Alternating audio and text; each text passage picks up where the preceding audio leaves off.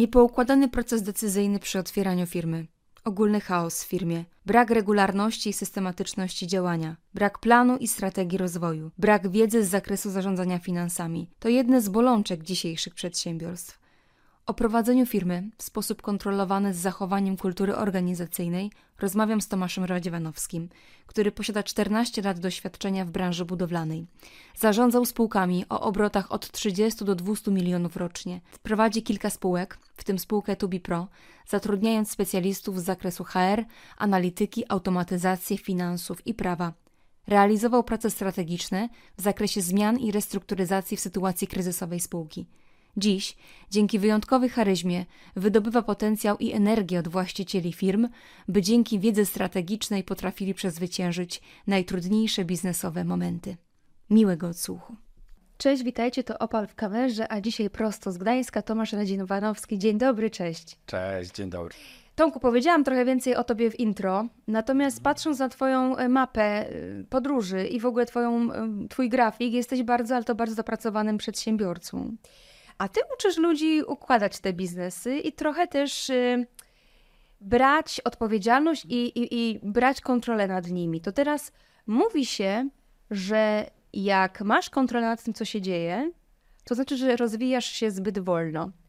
A wy znowu mówicie, że warto prowadzić biznes w sposób kontrolowany. No to jak to pogodzić między sobą? No, bardzo fajne pytanie na początek, dziękuję zacząć trzeba od tego, czy jestem zajęty, czy nie jestem zajęty. Bo to tak e, rozpoczęcie e, naszego wywiadu tego, że uczysz ludzi, uczę ludzi, jak rozwijać biznes, a sam jestem bardzo zajęty. Jestem wystarczająco zajęty, aby móc to kontrolować. Piękna to jest, pierwsza, to jest pierwsza rzecz, dlatego dzisiaj jestem w pięknym mieście Katowice i u nas, u Ciebie na wywiadzie, za co bardzo serdecznie dziękuję. Dziękuję. I teraz tak, e, jeżeli my możemy mówić o rozwoju, organizacji, o rozwoju przedsiębiorstwa. Możemy mówić o rozwoju przedsiębiorstwa w trzech obszarach. Tak troszeczkę to zgłębimy. Pierwszy obszar, są, oczywiście możemy e, się doktoryzować i rozebrać, czym jest produkcja, quality management e, i wszystkie inne aspekty związane z taką techniczną operacyjnością w firmie. Natomiast są trzy obszary. Pierwszy obszar to jest ludzie w każdej organizacji, drugi to jest procesy i trzeci to jest finanse. I to jakby nie ma innej, nie ma innego podziału, tak? Ludzie generują procesy, procesy generują finanse. Jeżeli my chcemy skalować biznes w świadomy sposób, to musimy zachowywać pewnej, pewnej, pewną metodykę. Ludzie, procesy, finanse. I teraz tak, jeżeli my mamy trzy potężne obszary e, w organizacji, niezależnie czy mamy małą firmę, średnią czy dużą, duże przedsiębiorstwo, bo w każdym przedsiębiorstwie metodyka jest taka sama i nie będziemy nakładać takich podstawowych parametrów kontroli na którykolwiek z tych obszarów, to ryzyko wywrotki tego obszaru może spowodować utratę płynności finansowej każdego przedsiębiorstwa. I teraz tak, ryzyko wywrotki w obszarze ludzi, czyli zwiększenie rotacji w wyniku na przykład konflikto, konfliktogenności wewnątrz organizacji, bądź takich toksycznych relacji niezdrowych organizacji, czyli utrata kompetencji, powoduje zwiększenie defektów w procesach. E, defekty w procesach wpływają na koszt złej jakości wewnątrz organizacji, na utracone korzyści, co finalnie przekłada się na zwiększony koszt operacyjny wytworzenia produktu, usługi itd. Tak co finalnie się przekłada na utratę płynności. Czy nam się to podoba, czy nie, kontrola jest elementem. W dzisiejszym świecie kontrola mówi się o tym, że jest w ogóle złym zjawiskiem, że coraz więcej mówi się o turkusie, o turkusowych organizacjach. Ja, moje zdanie jest takie, że my w Polsce jeszcze nie jesteśmy gotowi na turkusowe organizacje, z całą pewnością kiedyś będziemy. I e, ja nie jestem e, zwolennikiem niekontrolowanego rozwoju. Ja jestem zwolennikiem wystarczającego tempa w modelach kontroli firmy, aby można było ten biznes skalować w sposób świadomy i bezpieczny. I w ten sposób się zarządza dużymi organizacjami, dużymi organizacjami. Uważam, że te same modele i TubiPro jest tego przykładem, wdrażając różne strategie rozwoju przedsiębiorstw, można skalować do średnich firm i te firmy są przede wszystkim bezpieczne i odporne na kryzys. A to jest istotne w dzisiejszym świecie. Nie sztuką jest się skalować, spączkować organizację, bo pamiętajmy o tym, że jedno jest pewne. Tak jak pewna jest zmiana, tak jak pewne jest, że czasu płynę, tak pewne jest, że koszty zawsze rosną. To nam się to podoba czy nie? Zyski bywają. Koszty natomiast zawsze rosną. Także e, gratuluję wszystkim przedsiębiorcom zawsze, którzy się bardzo spektakularnie rozwinęli. Podziwiam to, czerpię z tego. Natomiast, aby zbudować stabilną organizację, dużą organizację stabilną na poziomie zasobów ludzkich, procesów i zasobów finansowych, ten rozwój musi mieć e, podstawy kontroli. A co to jest wystarczające tempo? Bo powiedziałeś, że jeżeli rozwija się w wystarczającym tempie. Wystarczające tempo jest to tempo dostosowane do możliwości kultury organizacyjnej tej firmy, raz, zdolności finansowych, dwa i e, popytu rynkowego, trzy. Czyli takie trzy obszary. Pierwsza rzecz to jest możliwości wewnętrzne organizacji, czyli na ile ta kultura tej organizacji pozwala na rozwój, czyli na ile ludzie chcą się rozwijać i na ile środowisko wewnętrzne pozwala tym ludziom się rozwijać, czyli popełniać błędy de facto, bo rozwój to jest popełnianie błędów i innej ścieżki rozwoju raczej nie ma. E, drugi obszar to jest e, na ile zdolność finansowa tej organizacji jest jakby podstawą do tego rozwoju, bo pamiętajmy o tym, że organizacja, firma jest po to taką fundamentalnym e, założeniem każdej firmy jest generowanie zysku. To jest jakby zjawisko, które no nie, nie ma możliwości, żeby firma nie generowała zysku. Komercyjna firma, chyba że jesteśmy przemysłem zbrojeniowym bądź jakimś innym e, takim stabilnym biznesem długoterminowo bądź fundacją. Natomiast jeżeli ten zysk jest zgenerowany nie po to, aby część z tego zysku była przeznaczona na kolejny etap rozwoju tej organizacji, to już mamy kłopot. Więc to jest ta druga część, czyli zysk musi być e, i e, stabilność finansowa musi pozwalać na rozwój tej firmy. A trzecia rzecz to jest oczywiście produkt i rynek. I trzy te obszary e, skorelowane ze sobą, czyli pomiar wewnętrzny w firmie, pomiar finansowy i pomiar rynkowy, powoduje to, że możemy skalibrować wystarczające tempo rozwoju bezpieczne dla tej firmy, a, jedno, a jednocześnie bardzo odczuwalne w ujęciu takim dwa lata. To wszystko, co mówisz, tak pięknie i ładnie brzmi, tak w sposób uporządkowany, a nasze realia polskie, no bo takie znam, są mocno chaotyczne. My działamy na czuje jako przedsiębiorcy. Owszem, jeżeli już mamy kilkanaście lat y, firmy, już popełniliśmy gro jakichś y, błędów, mamy porażki na swoim koncie, to jesteśmy w stanie pomału te struktury uporządkowywać, ale zobacz na odsetek przecież y, e, sektora MŚP. Tego jest najwięcej, tych mikroprzedsiębiorców jest najwięcej i oni są sterem, żeglarzem, okrętem. To kiedy jest ten moment, bo chciałabym, żebyś to powiedział na mhm. głos, mhm. kiedy jest ten moment, kiedy możemy zacząć myśleć o kulturze organizacyjnej, bo dobrze wiemy, że to właściciel kreuje, kulturę organizacyjną, bo ryba się psuje od góry. A naprawia też. Naprawia. Zja zjawisko dru odwrotne również stronę, zachodzi, tak. tak. Więc kiedy jest ten moment na powiedzenie sobie przede wszystkim, bo to nas samych się musi to zmienić, podjęcie decyzji, okej, okay, to jest ten moment. To powiedzmy najpierw, kiedy ten moment nie następuje. Dobrze. W naszej kulturze polskiej, czyli takiej środkowo-wschodniej, powiedzmy to sobie takiej e, mentalności. Ten moment nie następuje nigdy, jak idzie dobrze.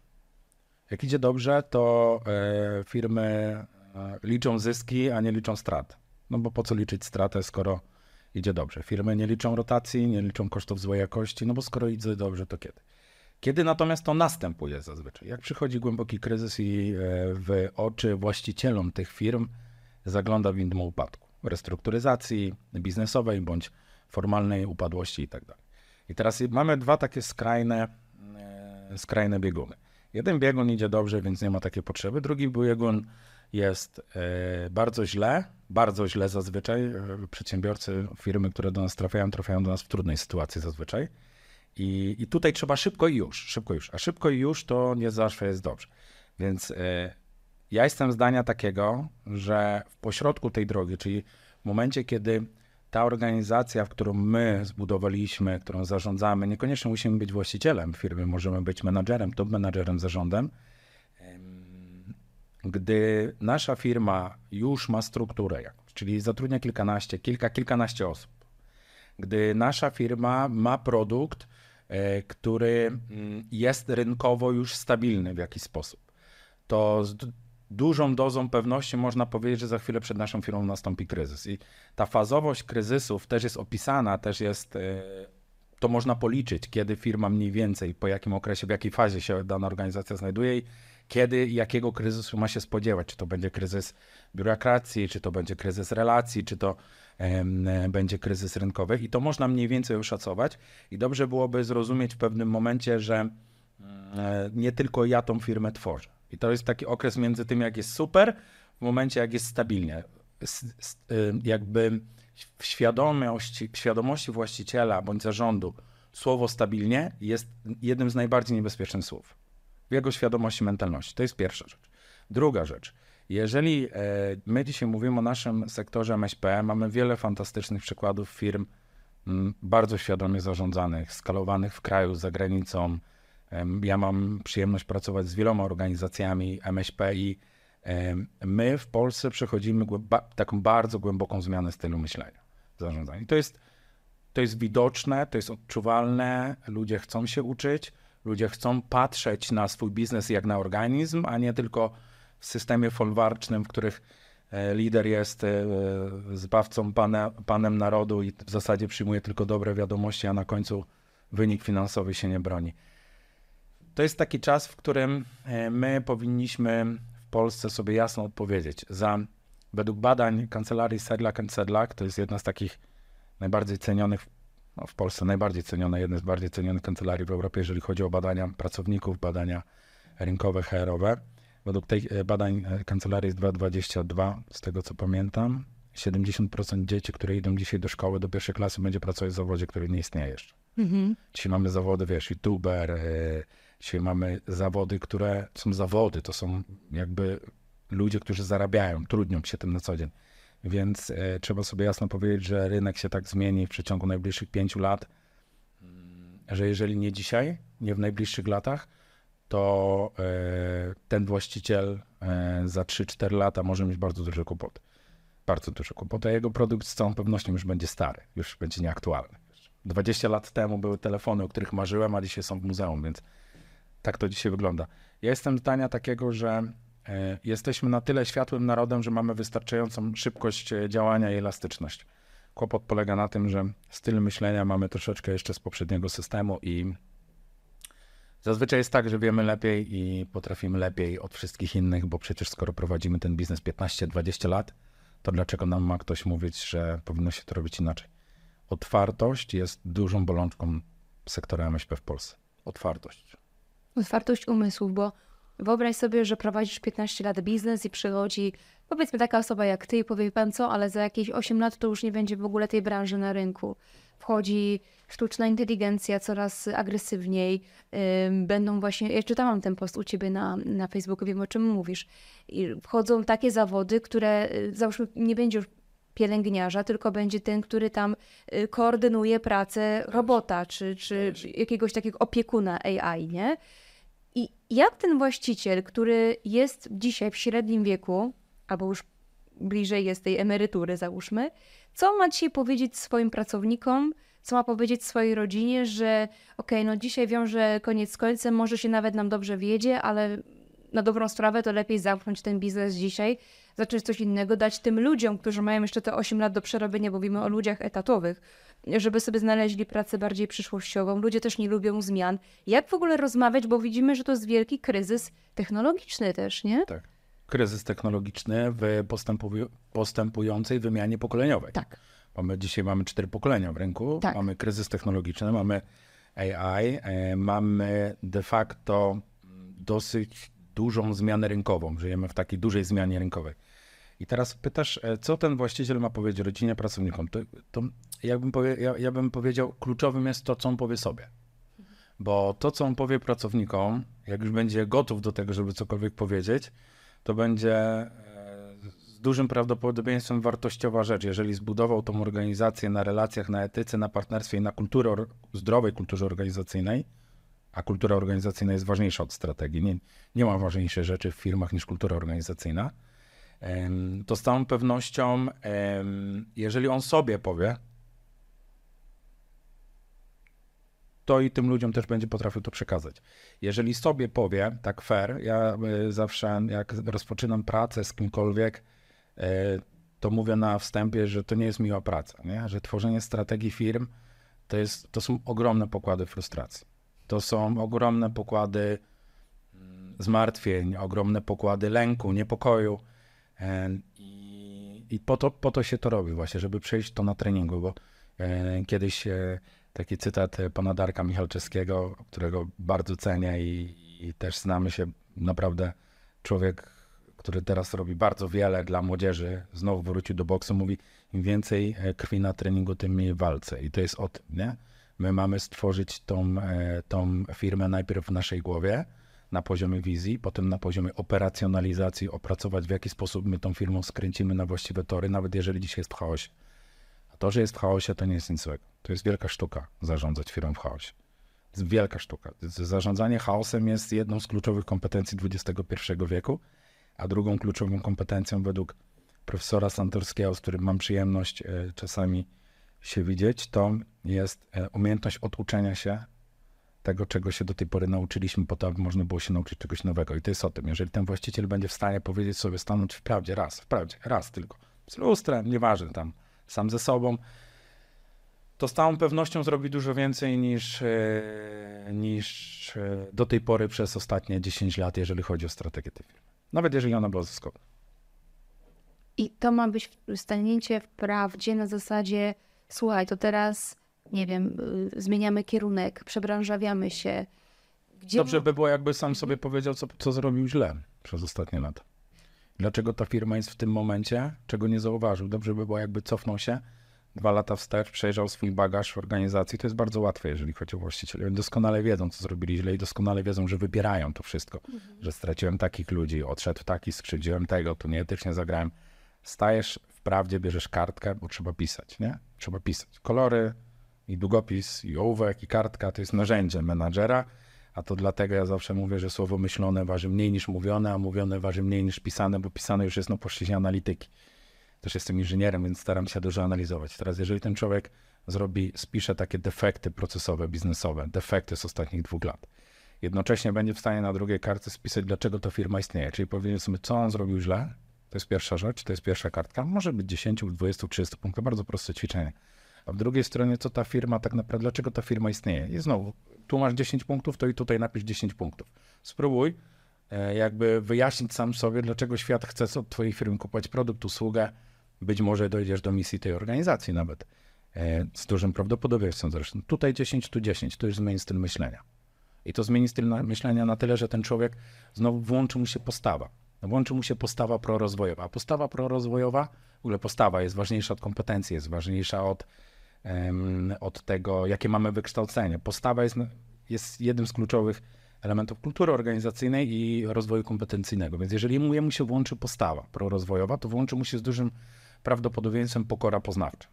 To są takie dwa zjawiska psychologii w biznesie, które pokazują, że postawa prorozwojowa z prokurą poznawczą spowoduje, że on będzie szukał rozwiązań. Może trafi na ludzi właściwych, może przeczyta właściwe książki, może obejrzy właściwe podcasty, ale zacznie robić coś inaczej niż do tej pory. I to jest klucz sprawy, żeby zacząć robić to inaczej. I wtedy się zmienia kultura organizacji. Zdecydowanie się zmienia. To jest ciekawe, co mówisz, dlatego że mm, słyszy się dużo o tej strategii, buduj strategię, firmy działają bez strategii, dlatego nie mają cashflow. A ty nagle mówisz, że kultura organizacyjna ma być ponad strategią. Jest ponad strategią. Jest ponad. Znaczy jest tak, ponad, no. Tutaj wiesz, e, każda firma ma jakąś strategię. Nie ma firmy, która nie ma strategii. Nie każda firma ma Świadomą, świadomość, że ma strategię i nie każda strategia jest właściwą strategią. Natomiast każda firma działa według jakiegoś modelu biznesowego, ma jakąś strategię i bylibyśmy w stanie, są takie narzędzia, Business Canvas model, proste narzędzia, w których byśmy byli w stanie ten strumień wartości opisać. E, I to jest e, jakby e, zjawisko, które jest. Nie podlega jakby dyskusji. Każda firma ma, nieważne czy jesteś jednoosobową działalnością, czy zatrudniasz 1500 osób, to nie ma znaczenia. Natomiast trzeba sobie powiedzieć o dwóch rzeczach. Pierwsza rzecz jest taka, czym jest strategia organizacji? Bym powiedział, czy strategia dzisiaj rozwoju firmy, czy w ogóle strategia jest właściwym określeniem, bo strategia co do zasady każe patrzeć bardzo daleko. Bardzo daleko. Strategia opiera się na wizjach, na celach, na kanwie modelu strategicznego, e, strumieniach wartości, celach odpowiednich departamentów w firmie. Nam tam wielu tych czynnikach związanych rynkowych, wewnątrz, zewnątrz rynkowych. Teraz, a co jakbyśmy powiedzieli, że nie mamy czasu, że świat, my opracujemy sobie strategię na 5 lat, a za rok, za 5 lat to w ogóle wiesz, nie wiadomo w jakim świecie będziemy żyć, tak? Tutaj nie wiem, za granicą raptem e, naszego kraju trwają działania wojenne, tu idzie inflacja, za chwilę są wybory w Stanach Zjednoczonych, które prawdopodobnie bardzo mocno zmienią oblicze biznesu na najbliższe lata w Europie. E, I teraz i co? I my mamy opracowywać strategię na 5 lat, zrobić z tego dokument 350 albo 1500 stron, który jest co? Po dwóch miesiącach typu pułkownik, bo jest na półkę. Natomiast można sobie powiedzieć, a czym jest taktyka w biznesie. Powiem dalej, istnieje takie pojęcie już w biznesie jak straktyka, czyli połączenie strategii i taktyki. Nie słyszałam. Ja jestem, e, ja jestem zwolennikiem tworzenia strategii dynamicznych, czyli to jest tak jak z intuicją, nie? E, z intuicją w biznesie. Intuicja w biznesie to jest umiejętność zdobywania właściwych szczytów bez świadomości drogi, jaka jest do przybycia. I trochę tak jest e, z, w cudzysłowie z szamaństwem dotyczącym strategii, nie? że my opracujemy strategię, za pięć lat będziesz tam, tam i tam, ale kompletnie nie mamy wpływu dzisiaj w tym świecie, tak, chaotycznym, w tym świecie WK na to, ja jaką drogą tam dojść i kompletnie nie jesteśmy w stanie powiedzieć, czy my tam dojdziemy i kiedy. Natomiast pojęcie straktyki powoduje to, że my tą strategię dzielimy na taktyczne, takie takty, tak, czasowe. I jest bardzo fajna też pozycja dotycząca straktyki właśnie z e, Harvard Business School. I powiem tak, to są krótkie cykle. To są zazwyczaj krótkie cykle, półroczne, roczne. Swego czasu, e, swego czasu prezesem banku chyba tak powiedział, że on tak strategię to widzi na rok, a powyżej roku to już tak mgła, nie? To już jesteśmy na, na, na, poziomie wizji, nie? Ale do roku, jak widzisz, to znaczy, że cały czas operacjonalizujesz strategię. Cały czas ją operacjonalizujesz, bo wiesz, wizja bez strategii, bez operacjonalizacji to jest halucynacja w biznesie. To mnóstwo wizjonerów, którzy na końcu się zastanawiają, jak, jak to się stało, że już nic nie mają, a tyle mieli. I to jest ta jedna część, czyli pojęcie strategii dzisiaj się bardzo zmieniło. To to nie są lata 90., 2000, że my sobie strategię opracowywaliśmy w biznesie tak dynamicznym, w tym zmiennym świecie. Już pomijam tą multipokoleniowość w biznesie, strumienie wartości, ale też y, AI i tak dalej. Druga część jest taka, że jest kultura organizacji, nie? I można powiedzieć, jeżeli dzisiaj możemy się zgodzić z tym, że każdą strategię realizują w organizacji ludzie, tak jak my tutaj dzisiaj siedzimy w pięknym studio, jesteśmy e, we dwójkę, świetna obsługa techniczna, piękna lokalizacja, stworzyliście to miejsce. Dzięki temu się spotkaliśmy, możemy dać wartość światu. Więc to wy, wy stworzyliście ten proces wewnętrzny, tak? To wy stworzyliście ten proces, który bardziej lub mniej przynosi skutek finansowy, nie wnikam, ale, ale zazwyczaj tak. I teraz jeżeli stworzyliście pewną kulturę organizacji, pewne relacje, niepisane relacje między sobą, a jednocześnie wy te relacje dajecie światu, to do was się chce przyjechać z Gdańska na przykład. Dziękujemy bardzo. I to jest o tym. Tak. I teraz wyobraźmy sobie e, takie porównanie. Ja nie za dużo mówię? Nie. To świetnie. Jesteś moim gościem, więc mów. Jest takie porównanie e, kultury organizacji do osobowości człowieka.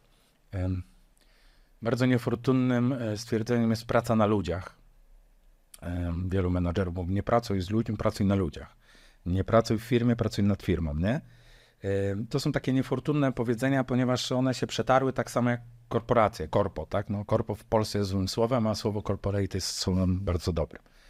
E, tak jak błąd w Polsce jest przypisywany do człowieka, a przecież e, w kulturze procesowej mówi się defekt, defect to jest zupełnie inne słowo niż mistake, nie? I teraz wracając do tych kultur organizacyjnych, to jest tak, że tak jak człowiek ma duszę i osobowość, nie? Duszą e, e, organizacji jest jego misja, jest jej misja, tak? E, ludzie kupują produkt, homo economicus nie istnieje. Ludzie potrafią zapłacić za produkt dużo więcej, dlatego że go czują, tak?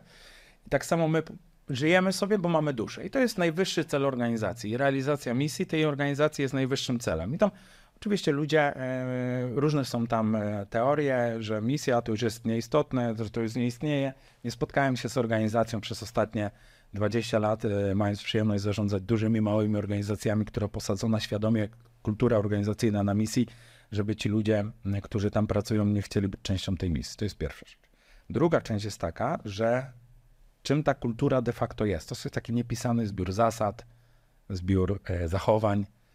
Wyobraźmy sobie, że E, osobowość człowieka kształtuje się tam do 16, 14, 18 roku życia, w zależności tam czy kobieta, czy mężczyzna. I tak samo jest z, z kulturą organizacji. Kultura to jest osobowość tej firmy.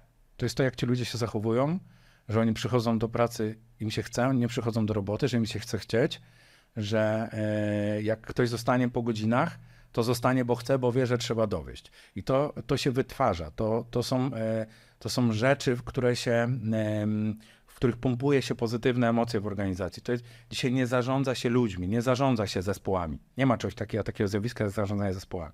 Dzisiaj zarządza się emocjami zespołów. I teraz, jeżeli mamy zarządzać emocjami zespołów w kulturze takiej positive leadership, positive emotions, to z dużym prawdopodobieństwem, em, jeżeli będziemy mieli positive emotions, to będzie engagement, czyli będzie zaangażowanie. Jeżeli będzie zaangażowanie, to będzie relationship, będą relacje. Jak będzie Na chwilę przerywam. Cześć, tutaj Olga z Opal w kamerze. Jestem Ci bardzo wdzięczna za to, że jesteś tutaj ze mną i słuchasz tego materiału. Mam nadzieję, że pomoże Ci na Twojej ścieżce życiowej. A teraz mam do Ciebie ogromną prośbę. Większość widzów, która powraca na kanał, nie posiada subskrypcji. Dlatego jeśli chcesz być na bieżąco z nowymi rozmowami, a tym samym współtworzyć społeczność ludzi świadomych i otwartych na innych, zasubskrybuj i kliknij dzwoneczek. Ciebie to nic nie kosztuje, a mnie bardzo pomaga w dalszym rozwoju. Z góry dzięki. positive emotions, engagement i relationship, to będzie meaning, czyli ludzie będą rozumieć, że będą znaczyć w tej firmie. Ludzie wiedzą, że, mają, że, że ich praca ma znaczenie, tak? A za tym zostaje nam achievement, więc osiągnięcia zawsze przyjdą. I to jest taka strategia zarządzania kultura, zdrowymi kulturami organizacyjnymi, która się nazywa PERMA. To jest akronim słów Positive Emotions, Engagement, Relationship, Meaning i Achievement. Ja jestem zwolennikiem czegoś takiego i uważam, że e, w wielu firmach, które miałem przyjemność, w których miałem przyjemność pracować, bądź w których dzisiaj jestem, czy pracuję, zarządzam Centrum Badań Klinicznych w Pichau w czy, czy pracuję, czy, czy Tubi Pro i pracujemy z różnymi przedsiębiorcami, to ja zawsze mówię jedną rzecz. W swoim kokpicie, jako zarząd, możesz przejść na najtrudniejszą frustrację. Możesz mieć największe kłopoty, ale nie masz prawa z tym wyjść do ludzi. Z tym bagażem emocjonalnym. Ludzie muszą wiedzieć, fair play, czy jest dobrze, czy jest źle, w jakim kierunku idziemy, jaki mamy plan na to, jak planujemy dalej rozwijać tę sytuację, ale nie masz prawa wychodzić i frustrować załogi. To jest po prostu jedna z największych w top e, naszych czasów. To jest to, że sfrustrowany właściciel wchodzi w proces mikromanagementu, sterowania ręcznego i powoduje kolejne pożary. 60-70% w organizacji powoduje właściciel w stylu właśnie takim trójkąta, czyli w takim folwarczym stylu zarządzania. I to jest kłopot. I to jest kłopot. I to jest właśnie zmiana stylu myślenia. Trzeba ludzi zaangażować do pracy i udzielić ludziom kredyt zaufania. Ja, jak ktoś mówi, ja ludziom nie ufam, jak mam im ufać? Ja ci nie każę im ufać. Ja ci każę, żebyś udzielił im kredyt zaufania. To jest zasadnicza różnica. Kredyt ma początek, koniec, harmonogram spłaty, zasady i tak dalej. Ale przestań być w ten sposób podejrzliwy, bo tworzysz policję, z której e, w organizacji wyjdzie jedno, utrata płynności. Ale jaka to jest presja, Tomku? Zobacz, bo mówimy teraz, o- dotknęliśmy, dotknąłeś ty, inteligencji emocjonalnej, czyli też de facto samore, e, samoregulacji swoich emocji. I teraz, jeżeli mamy mm, menadżera, czy inaczej, mamy właściciela firmy i on ma nie sprzedawać swoim pracownikom swojej aury, tak to nazwijmy, no to gdzie mówimy teraz o byciu ym, transparentnym? Ja wiem, do czego ty, zdąż, do, do, do czego ty zmierzasz, tylko chciałabym, żeby to widzowie złapali, że tu nie chodzi o to, że my mamy oszukiwać, że tak, do przodu w ogóle ciśniemy, a w nas się gotuje i tam Excele się świecą na czerwono, tylko właśnie jak zachować ten balans pomiędzy swoimi prawdziwymi, jesteśmy tylko ludźmi, tymi swoimi emocjami, a przełożeniem tego na zespół. To prawda, no, jesteśmy tylko ludźmi i też e, mamy swoje słabości, a na końcu e, swoje zdrowie. E, somatyka, Potłamszone emocje nie są dobre. Co oczywiście są bardzo trudne, dlatego że generują objawy somatyczne bardzo często w organizmie. I to jest też jeden z tych aspektów, dlaczego na przykład w dużych korporacjach, przy dużych presjach menadżerowie nie dają rady też psychicznie, czy tam rodzinnie i tak dalej. Można byłoby dotknąć kilka tutaj zjawisk. Work-life balance czy work-life blended, nie? Wszyscy mówią work-life balance, to moim zdaniem nie istnieje, ale dzisiaj jestem jednym z niewielu, którzy o tym mówią, że work-life balance nie istnieje, że jest zjawisko work-life blended, czy przenikania się, takiego zdrowego ułożenia życia w sposób przenikliwy między pracą zawodową a- życiem prywatnym. Druga rzecz jest taka, że dotknęliśmy inteligencji emocjonalnej, ale musimy sobie zdać sprawę tak do końca, czym ta inteligencja emocjonalna jest. Jak ten właściciel ma wyjść do tej załogi, e, stłamsić sobie emocje i powiedzieć e, ludziom nie to, co chcą usłyszeć, tylko tak jak jest, jednocześnie, żeby im się chciało chcieć. Zachować podstawę asertywności takiej, tak? E, Czyli dyplomacji na co dzień. Teraz inteligencja emocjonalna, ja nie pamiętam chyba Salowej, opracował taką definicję, to jest zespół cech psychologicznych, społecznych i prakseologicznych. Teraz Jeżeli mówimy o tej psychologicznych cechach, czyli to, co wspomniałaś, czyli samokontrola, samodyscyplina, samo, e, samokontrola, samodyscyplina i samoświadomość, to są chyba te cechy psychologiczne, to od tego się zaczyna. Jeżeli e, menadżer, właściciel bądź zarząd jest świadomy swojej biologii organizmu, a uważam, że większość ludzi powinna być świadoma tego, co to jest kortyzol, układ nagrody, serotonina, są elementy, które są bardzo ważne, bo one decydują o Twoich decyzjach.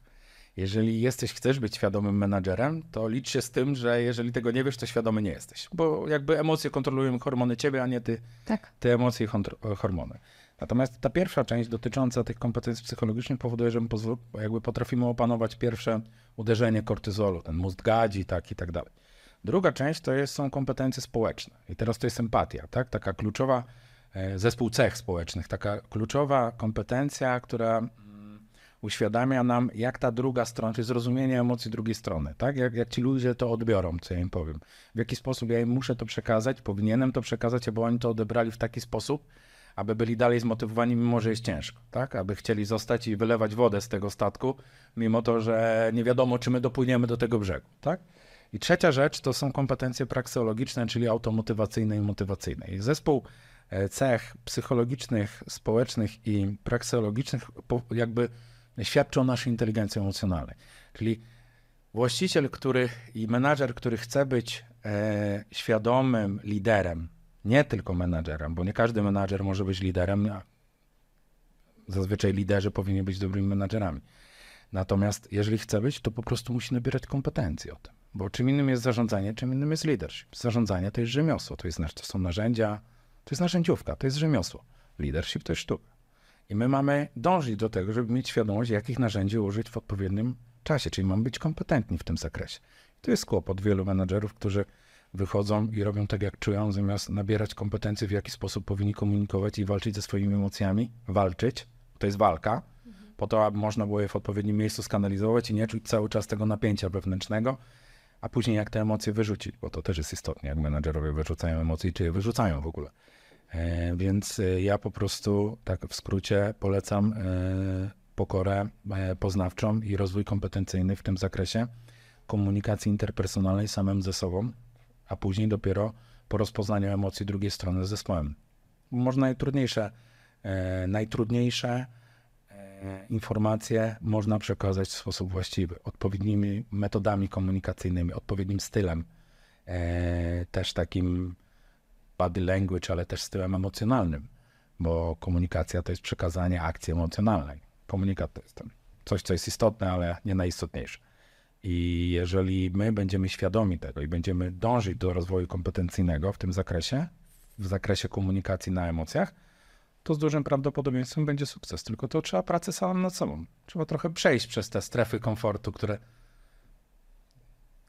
dla mnie to nie istnieją. No nie uważam, że to są ograniczenia, które ludzie sobie nakładają, będąc, e, będąc e, osobami introwertycznymi, które szanuję bardzo, ale znam wiele osób, które już dzisiaj są ambiwertykami, a kiedyś mówiło się, że oni się nadają tylko do jednego i są introwertykami, a się okazuje, że świat stworzył ambiwertyzm. Więc to z tymi strefami komfortu też taka dyskusyjna sprawa na doktoracie jakiś pewnie. Też miałam tutaj raz w wywiadzie Pawła Pawlaka, który obalił pięknie te definicje. I teraz mam do ciebie pytanie i prosiłabym, żebyś odpowiedział tylko tak bądź nie. Czy w takiej pracy one-to-one z właścicielami firm, z menedżerami, z którymi pracujesz, oni się otwierają przed tobą? Okej. I teraz drugie pytanie. Jak wielu z nich chodzi do psychoterapeuty? 60%. To dużo? Uczciwie. Ponad połowę. Uczciwie. Oczywiście też e, pamiętajmy o tym, że lider nie jest psychoterapeutą, nie? Ja jestem osobą, która jeżeli pracuje z kimś, e, z właścicielem bądź z menadżerami, w pewnym momencie jak widzę taką, są takie narzędzia, które pozwalają e, zdy, tam, nie chciałbym powiedzieć zdiagnozować, bo też nie jestem lekarzem. Zauważyć. E, pozwalają e, przybliżyć prawdopodobieństwo potrzeby psychoterapeutycznej. I wówczas, e, jak już my mamy między sobą most komunikacyjny, e, to mm, chwała Bogu ci ludzie rozumieją, że to jest ważny element ich rozwoju. 60% to jest, uważam, uczciwy wymiar ludzi, z którymi pracuję, którzy dzisiaj wspierają się również e, taką profesjonalną psychoterapią. Czego wstydzą się przedsiębiorcy? Porażki Porażki swojej czy poraz, porażki organizacji? swoje. Przedsiębiorcy wstydzą się swojej porażki. No, no, można oczywiście, jedni się wstydzą tego, że są zachudzi, drudzy, że są e, łysi, trzeci, przepraszam, że są e, piegowaci i to okej. E, To są rzeczy, które, z którymi można sobie poradzić i naprawdę to nie jest powód do wstydu, to jest powód do atrybutu, do wykorzystania odpowiedniego, odpowiednio tego wszystkiego jako atrybut. Natomiast lęk przed porażką to jest poważne zjawisko. Dlatego, że anatomia pychy, takie zjawisko, taki, taki obszar jak pycha w ogóle, nie? w zarządzaniu, w przywództwie, pycha to jest, człowiek, zawsze będziemy ją mieli i e, nigdy nie, jakby się tego nie wyzbędziemy. Powinniśmy całe życie po prostu nad tym pracować. Natomiast anatomią pychy jest lęk, rozpacz i żal. To jest anatomia pychy. Ludzie, którzy mają wysoki lęk i są decyzyjni, podejmują decyzje mm, w taki sposób, że nie są godni zaufania. E, W związku z czym budują wokół siebie obraz pychy. E, A to dlatego, że oni po prostu się panicznie i bardzo boją porażki swojej własnej. Nie, nie pod, właściciele, menadżerowie, zarządy nie potrafią przepracować tego, że ktoś e, z dołu, na przykład z organizacji, miał świetny pomysł, który jakby wypalił, to by bardzo wiele zmienił w tej firmie. Tam nie ma czegoś takiego, dlatego że my jesteśmy jeszcze bardzo mocno w tym systemie feudalno-folwarcznym, ale to się zmienia już. Te pokolenia młode bardzo mają duży wpływ na to, żeby się to zmieniło, także to już postępuje. Przed nami bardzo piękne 5-10 lat w No. biznesie. To ty... Będziemy to obserwować. No właśnie, będziemy to obserwować. A która branża z Twojego doświadczenia żyje albo kreuje największy chaos? Czy są takie branże wiodące? Ciekawe pytanie. Bo mówi się, że budowlanka. 14 lat zarządzałem firmami w branży No, budowlanej. dlatego dopytuję. Mam uprawnienia budowlane, też y, realizowałem duże kontrakty budowlane. Sam proces budowlany oparty o przepisy prawa budowlanego, o przepisy y, kontraktacji budowlanej FIDIC y, generuje to już, że musi być jakiś, jakaś forma ułożenia tego procesu jest y, z litery prawa. Myślę, że nie jest to budowlanka. Myślę, że nie jest to budowlanka.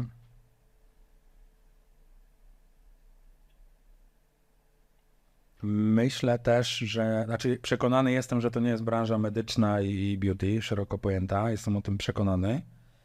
Natomiast e, myślę, że dosyć duży chaos e, miałem przyjemność e, zaobserwować w branży produkcji, ale takiej specyficznej spożywki. To ciekawe, bo ta branża się oczywiście dzieli na tą branżę bardzo zautomatyzowaną i tą taką plantacyjną, nie? To w tej branży plantacyjnej rzeczywiście to mistrzostwo świata, zarządzanie chaosem w dużym przedsiębiorstwie to, to jest mistrzostwo świata. E, Więc e, tak, tam uważam, że dzisiaj jakbym miał odpowiedzieć, to ta, tam to widzę. Nie widzę tego, że największy, największy chaos w branży budowlanej, absolutnie w medycznej, produkcyjnej. To, to jest taki chaos do opanowania Spożywka. Ta część plantacyjna, tam bardzo ciekawe, ob- zaobserwowałem w kilku przedsiębiorstwach, będąc e, konsultantem, doradcą, widzę, obserwowałem bardzo ciekawe pokłady chaosu, w których ta firma, co ciekawe, się odnajduje. Odnajduje. Natomiast taki chaos, e, tego typu chaos powoduje to, że wypada jedna osoba i firma może stanąć na skraju bankructwa. Właściciel? E, Niekoniecznie, niekoniecznie. Raczej zaufany brygadzista. pracownik, tak, raczej zaufany pracownik, e, brygadzista, prawa ręka właściciela. Tych prawych rąk tam jest zazwyczaj sześć. Także e, każdy działa inaczej, między sobą e, nie komunikują się, bo mają bardzo duże areały też do ogarnięcia i być może to z tego wynika. Także tak, bardzo ciekawy chaos. Tak. Ja-. Tak jak poukładał świat, bo GPS im wprowadził. Tak. Ja takie zjawisko zauważyłam u siebie, jeszcze jak pracowałam w górnictwie, że było to odczuwalne, kogo nie ma w pracy. Na jakości roboty i komunikacji. O, bardzo, nie? Jak myśmy mieli codziennie, wiadomo, jakieś założone e, KPI. -e. Mieliśmy pewnego rodzaju wydobycie. Każda zmiana miała wydobycie. Okej, były trzy zmiany, dwie zmiany były produkcyjne. Trzecia była remontowa. I powiem ci, że y, wiedzieliśmy dokładnie, a to był mały zespół, no 40 kilku osób, a jeszcze na zmianie było, na pierwszej zmianie było tam około 17 i to się tak zmniejszała liczba do czterech, nie? Na, na nocce, czy tam do pięciu. I jak wypadali mi pracownicy, albo wypadali tak zwani sztygarze, ja też byłam sztygarem, czyli brygadziści, oj, to się całkowicie inaczej robota kręciła. To nawet sami ludzie to czuli, że coś jest nie tak, że, że im się na przykład źle pracuje z taką osobą, czyli ten model nie był na tyle zbudowany, że mogliśmy mieć, no bo mieliśmy de facto ludzi o tych samych kompetencjach. Myśmy się jako ci sz- sztygarzy, wiesz, to nie było jakieś, jak, jakiś rocket science, że myśmy mieli większą wiedzę, okej, doświadczenie, ale kompetencyjnie to był szablon, który po prostu powielałeś co zmianę. Wiadomo, że się pewne awarie wy- wydarzały, ale chodziło o czas reakcji. Natomiast patrząc tak ogól, ogólnie, no to było to, y, nie było to nic skomplikowanego. I, i właśnie, no to jest branża produkcyjna. Tak. I ja tam tak Ciężka. bardzo Produkcja ciężka.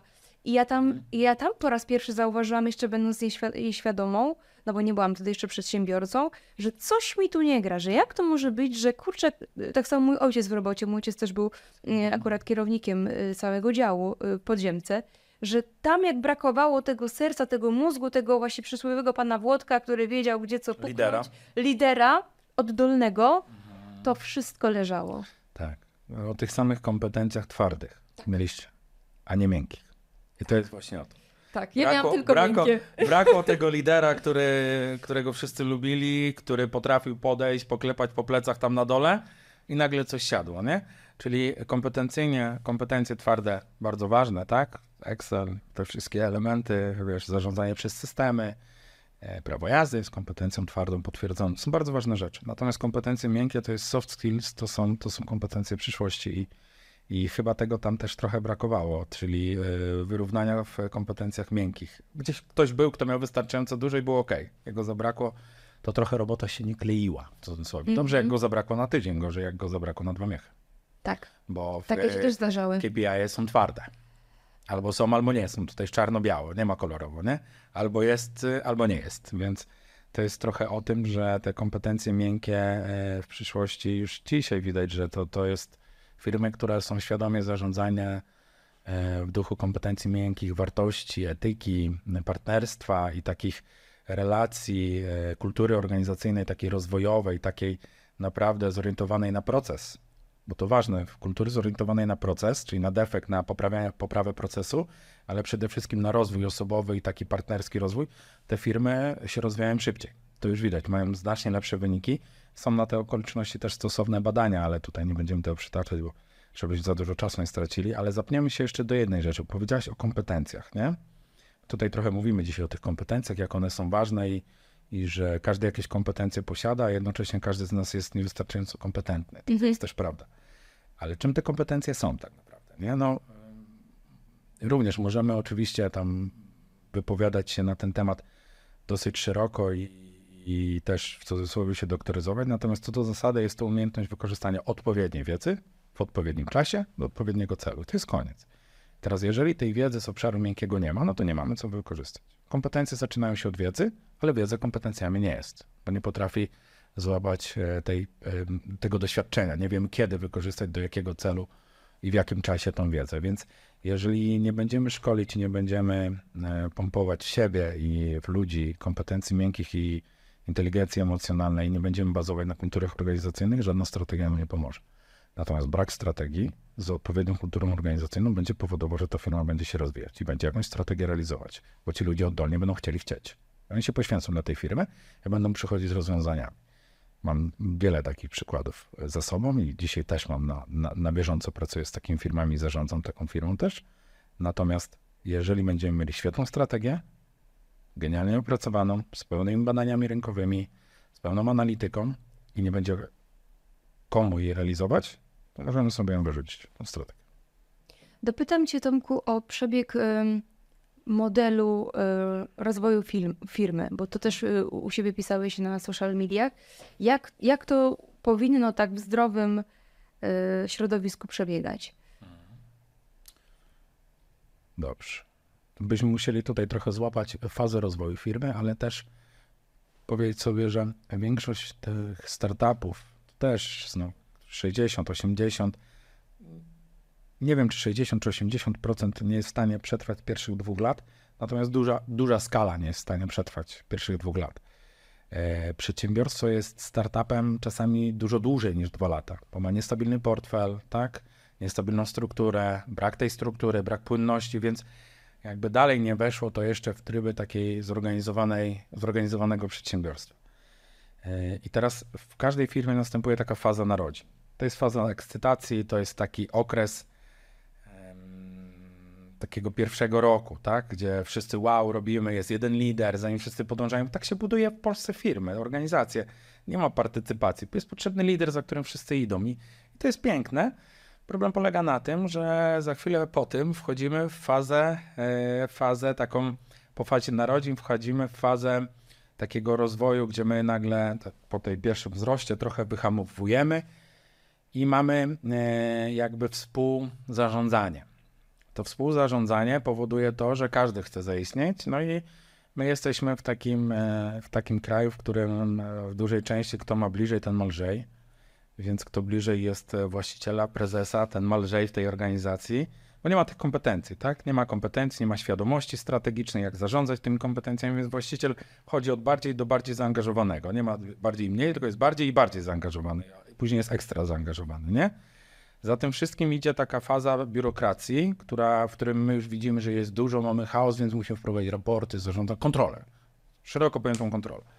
Więc wprowadzamy kontrolę i dochodzimy do fazy biurokracji i to już są zazwyczaj fazy schyłku, tak? Jeżeli chodzi o rentowność, o, to jest taka faza, w której jak my ją przetrwamy i pójdziemy dalej do takiej fazy ekspansji, żeby można było się odbić, to wtedy możemy powiedzieć, że mamy organizację, czyli jest, są zakresy ról odpowiedzialności, ten właściciel już jakby rozumie, jakie są kompetencje, jakimi obszarami, jest to rozpisane co do procesu, kto jest naszym klientem, być może by Bóg dał więcej świadomości, to i segmentacja klientów jest.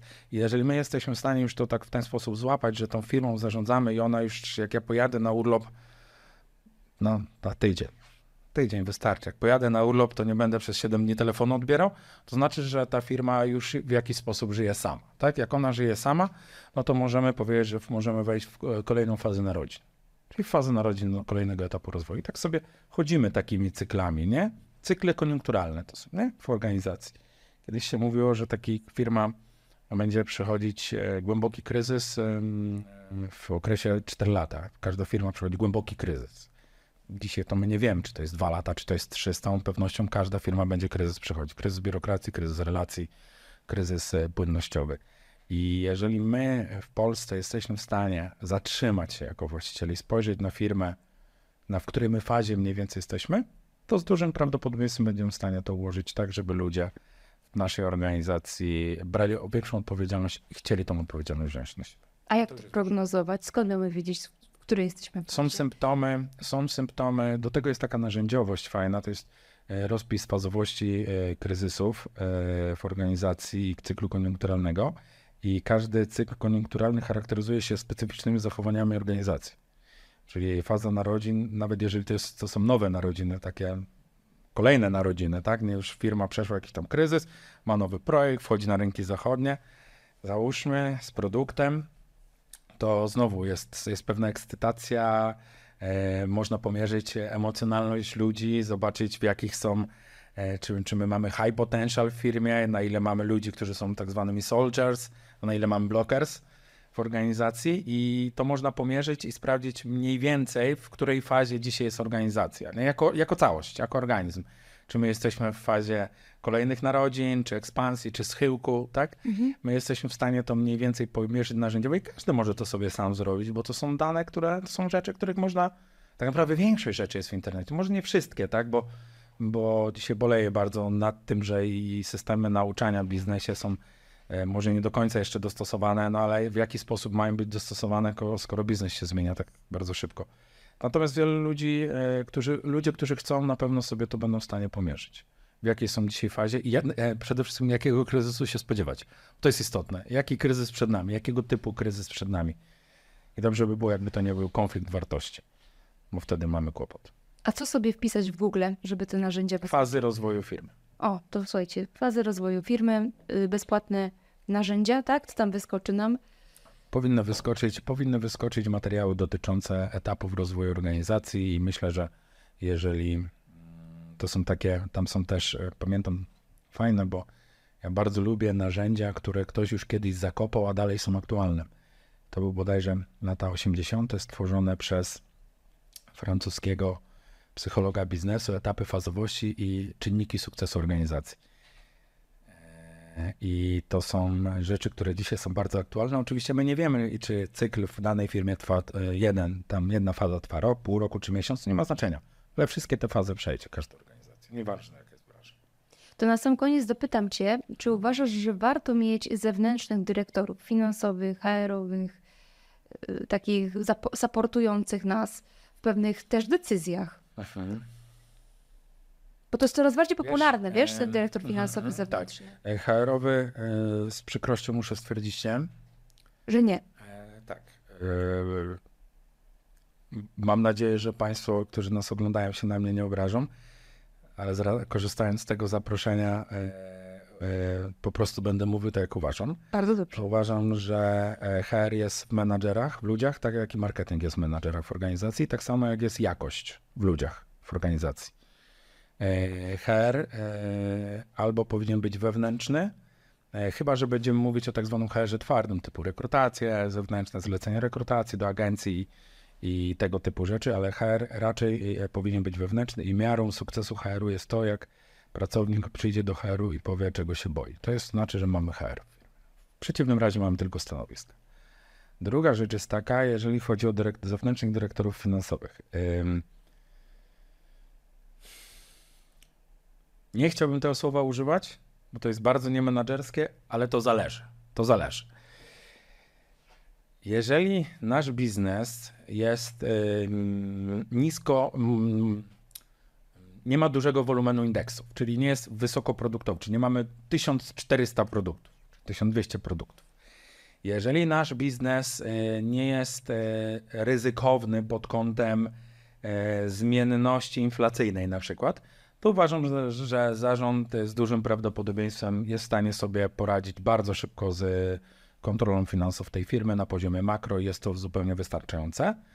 E, Natomiast w sytuacji, gdy mamy dużą zmienność wewnątrz organizacji, jeżeli chodzi o marżowość produktu, marżę pierwszą, drugą, trzecią bądź mm, e, w ogóle wskaźniki finansowe, czyli typu tam ROS czy ROE, mamy duży kłopot z tym, jeżeli chodzi o ustalenie, bo mamy skład technicznego kosztu wykona wykonania produktu jest tak duży z różnych miejsc, że nie jesteśmy w stanie tego opanować. Tak, zewnętrzny dyrektor finansowy, konsultant biznesowy jest tutaj osobą, która z całą pewnością jest właściwym kierunkiem.